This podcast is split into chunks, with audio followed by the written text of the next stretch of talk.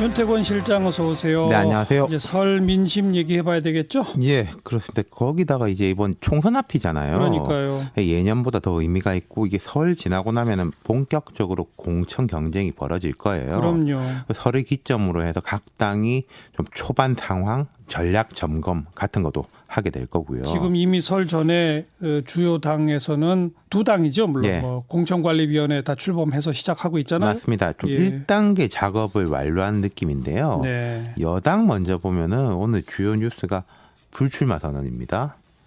누구요? 불출마 선언이 그러니까 주요 누구요? 뉴스입니다. 누구? 문희상 의장 아들 예. 문석균 씨. 예. 예. 오늘 이제 보도 자료를 내 가지고 선당 후사의 마음으로 미련 없이 제 뜻을 접으려고 한다. 음. 아쉬움은 남지만 이 또한 제가 감당해야 할 숙명이라고 생각한다. 이렇게 밝혔어요. 맞아요. 요 며칠 동안 민주당의 주요 인사들이 언론 인터뷰에서 뭐 그런 말을 했습니다. 우려를 전달했다. 그렇죠. 뭐 분위기를 전달했다. 이런 식의 이야기를 아예 공개적으로 했거든요. 네.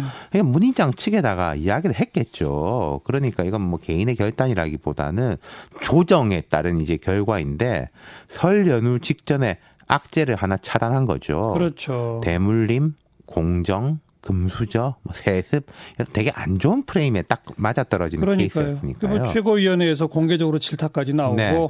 더 이상 버틸 수가 없었겠죠. 그렇죠. 그러니까 음. 악재를 미리 미리 차단하고 총선 프레임을 만드는 거.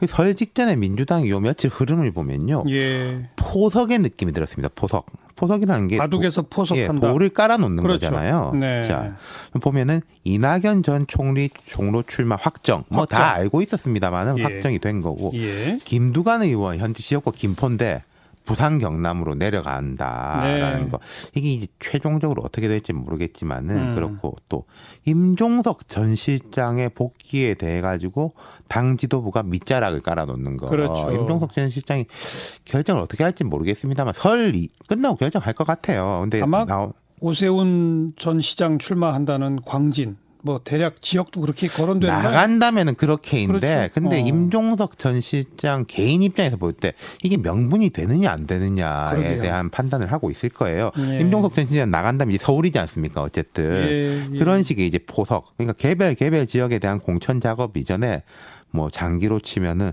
차포마상 음. 식으로 큰 수를 이제 깔아 놓는 거죠. 네. 예.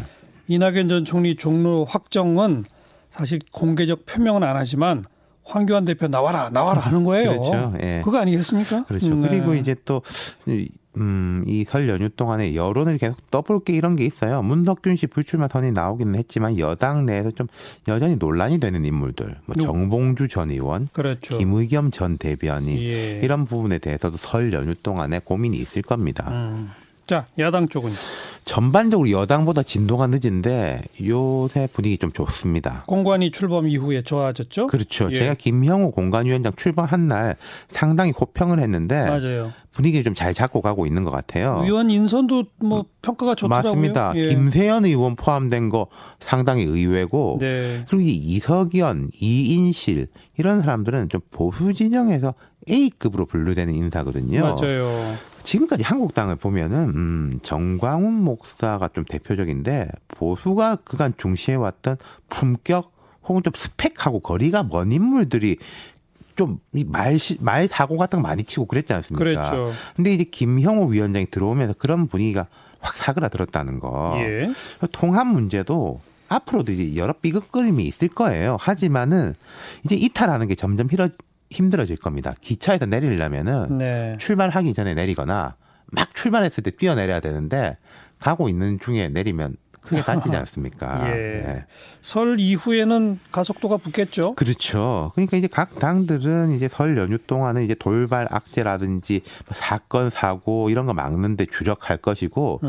또 이제 개별 이제 나가겠다는 예비 후보들이 뭐 아주 열심히 뛰고 있고요. 제 페이스북에 그 패친이라고 해야 되나? 그 정, 여야 정치인들이 두루루 많은 편인데 예. 뭐 다들 한복 입고 예. 뭐 사진 다 올려놨더라고요. 예. 예. 그리고 이제 각 당이 이제 설 연휴 동안에 지역 조직과 여론 조사 등을 통해서 민심 파악해서 우리가 지금 비판받는 게 무엇이고 그렇죠. 좀 좋은 평가 받는 게 무엇이고 파악한 다음에 설 이후에는 본격적으로 달리는 거죠. 본격적으로 달린다는 거는 공천의 본격화. 그렇죠. 어. 그리고 이제 뭐 영입과 불출마 압박의 투트랙 네. 민주당은 엊그제 말씀드렸지만 하위 20% 이제 개별 통보 이후에 그걸로 인한 출렁거림이 있을 것이고 한국당은 지금 PK 지역에서는 불출마 선언한 사람들이 상당수 있습니다. 중진급 예. 의원들 중에 예.